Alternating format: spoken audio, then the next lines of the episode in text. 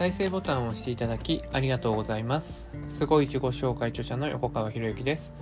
このチャンネルは何者でもない人が人も仕事もお金も引き寄せる何者かに変わるための魅力のヒントをお届けしています。今回のヒントは怒ってもいいことなんてないよねっていうね。まあ怒りについてのお話をしていきたいなと思うんですけれどもどうなんですかね。まあなんかみんななんか怒ってる人が多いねっていう感じがするんですよね最近ね。でそのじゃあ怒りの対象は何なのかっていうとまあ突き詰めていけばほとんどの人の怒りの原因は自分の現状への不満なんですよね。ということは自分自身に対して怒ってるってことになるんですけどね。ほんと突き詰めていっちゃうと。でももしねそんな風に自分自身全てが原因があるよねって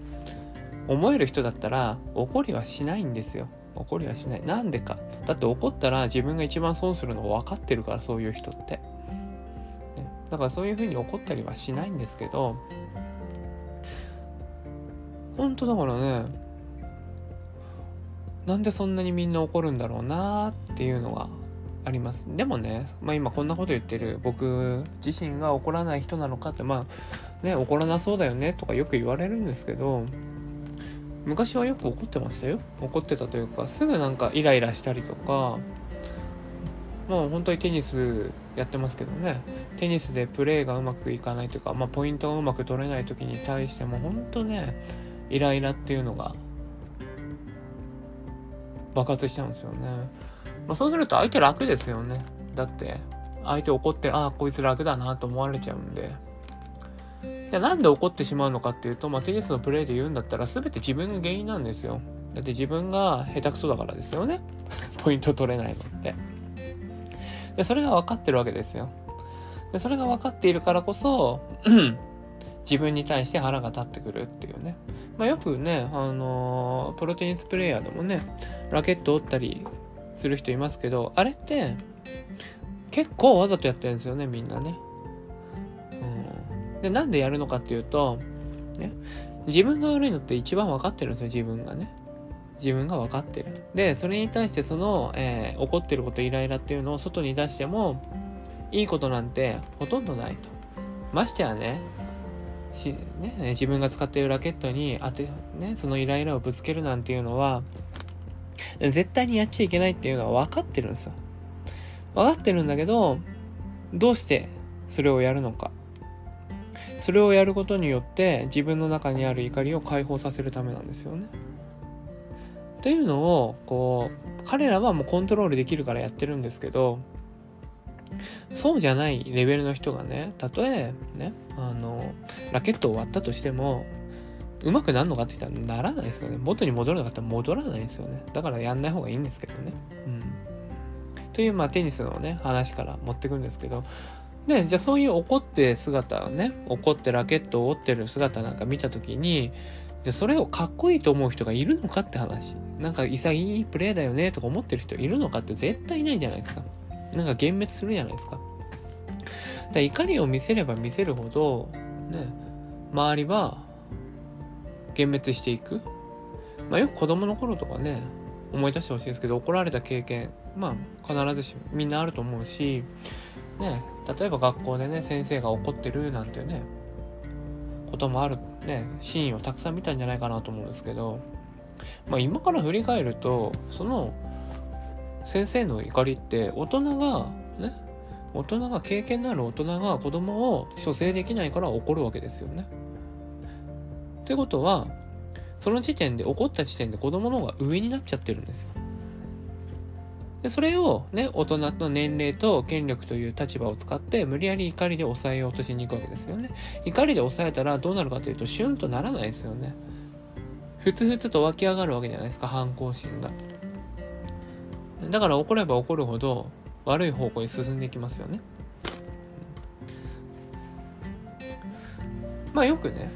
たまにあるのは、この人は本気で自分のことを思って怒ってくれてるんだっていうパターンはありますよ。ありますよ。うん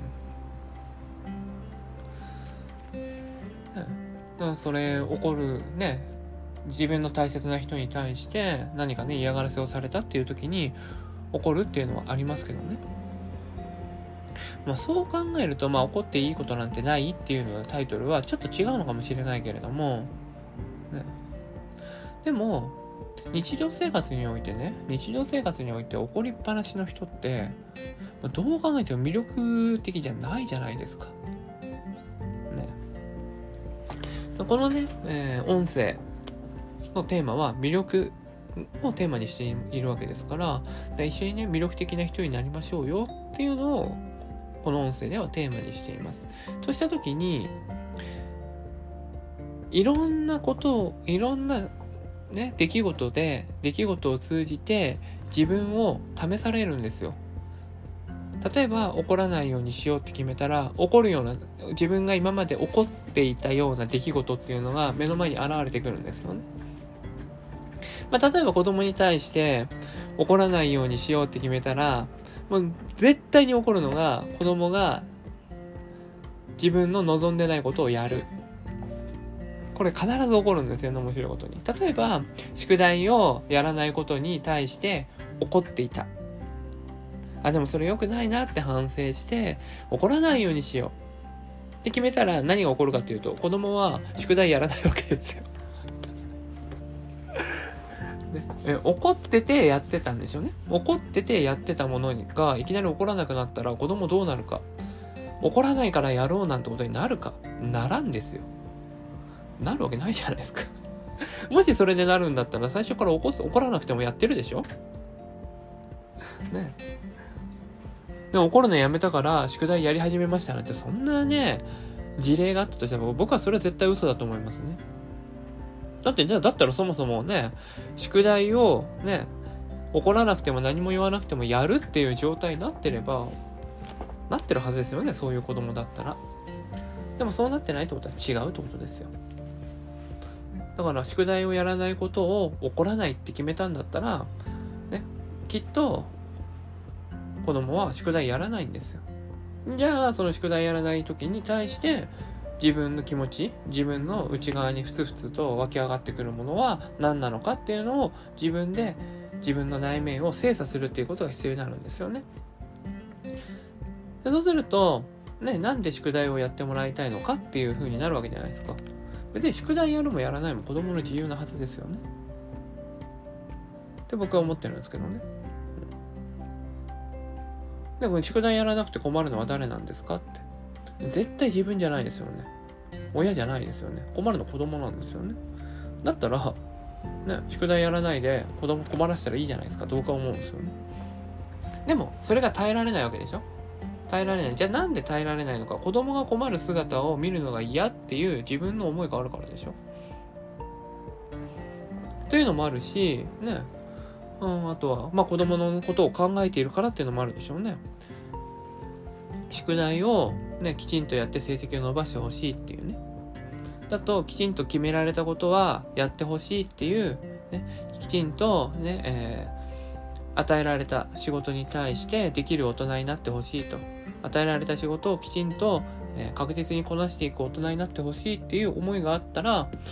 宿題をやらないっていうことになると、その思いは実現されなくなりますよね。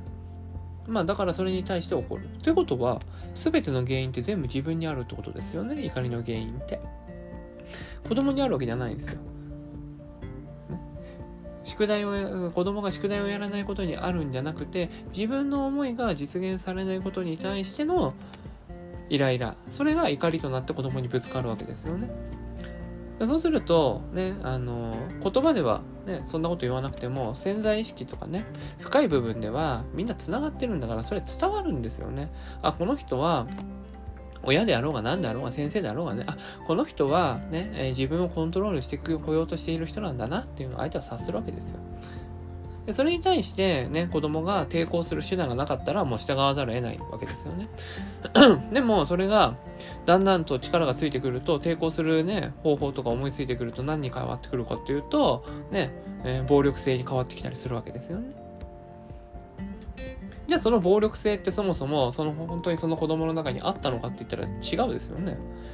親が 自分の怒りを、あ、ね、子供にぶつけたからこそ、その子供の内側に、ね、まだ目としても出ていなかった暴力性っていうものが芽生えてきてしまって、で、反抗されている、抵抗されてしまうっていう順番になると。うん。では、これがね、科学的に正しいのかとかね、うん、わかんないですよ。わかんないですよ。でも、そうやって自分が全てを生み出しているっていう立ち位置に立ったとしたら、ね、怒っていいことなんて何もないじゃないですか。怒って、ね、怒ることによって全部自分に返ってきちゃってますよね。だいいことほとんどないですよ。うん。なので、ね、やっぱりやってほしいなと思うのは、自分で自分の機嫌を取るということですよね。自分で自分の機嫌を取る。じゃあ自分の機嫌を取るためにはどうしたらいいのかっていうとなぜ今自分はこんな気持ちになっているんだろうかっていう問いかけを自分に常にできるかどうかなんですよね。で最初のうちってまあ今僕はねあの暗算暗算というかもう思ったことすらすらこうやって言ってますけれども最初のうちは難しいできないですから。だからやってほしいのは何かっていうと文字に起こすってことなんですよね。紙に書くでもいいしパソコンに書くでもいいしね。うん、そうやって自分の思考を文字に落としていくっていうことを練習していって習慣化していったらあね、その目の前に起きてる事象に対して自分の頭の中だけで処理できるようになっていくっていうね。まあよくね僕が事例出しますけれどもね筆算がねたくさんやっていれば暗算できるようになるじゃないですか、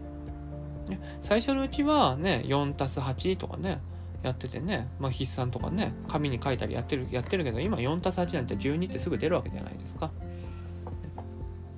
で、九九だってそうでしょ？九九だって最初、そのね、えー、壁とかに貼られていた九九を読むわけじゃないですか。で、文字にしたものを読んでいく。で、それを読んで使っていく中で、自分の、えー、自分はもうそんな見なくても無意識に使えるようになっていくわけですよね。という過程をね、踏んでいるように、まずは文字にするっていうところ。そこが、まず怒りをコントロールする第一歩になりますんで、まあ、ぜひ、ちょっとイライラしたなと思ったら、ね、それを怒りをぶつけるんじゃなくて、その怒りを紙とペンを使って紙に書き殴るっていうことをぜひやってみてほしいなと思います。はい。ね。本当自分で自分のね、機嫌をコントロールできるようになったら、周りに迷惑かけることないですし、そういう人と一緒にいたら、気が楽ですよね。だって、あ、この人なんか言ったら怒るんじゃないかとかね、思っていたら何もなんか本音とは言えないじゃないですか。なんかね、相手を怒らせることほどめんどくさくないですからね。ね、じゃあそのね、えー、じゃあ相手を怒らせないようにすればいいじゃないかってなった時になると、それはね、ね、そうなってしまうと、じゃあね、相手の思い通りになったらいいじゃん。相手が楽な方向、楽な方向に進んでいったらいいんじゃないって。じゃあそれは本当に相手のためになるのかって言ったらそうならないでしょ。というね、そういうね、いろんなバランスを考えながら、日々生活をしていくっていうところで、でそういうことをね、日常の中でやっていくから僕たちって、僕たちの人間性っていうのは磨かれていって、結果としてその魅力というところも磨かれていくんじゃないかなって僕は考えています。ね、ぜひですね、えー、怒りを感じたりとか、ね、なんでこんなモヤモヤするんだろうなと思ったらそれを文字にするという練習をぜひやってみてください。はい、今回は以上になります。このチャンネルでは一人一人が大切な人を幸せに導く世の中にするため、あなたの人生経験で培った魅力を生かして何者かとして活躍してほしい、そんな思いで配信をしています。このチャンネルの音声を隠さず聞いていただくと、魅力ある人たちの考え方や立ち居振る舞いが分かり、人も仕事もお金も引き寄せる何者かに変わっていくことができます。ぜひ、チャンネルフォローやお友達への支援をしていただいて、一緒に何者かになることを実現できたら嬉しいです。魅力のヒント、今回は以上になります。最後までお聴きいただきありがとうございました。また次回お会いします。横川博之でした。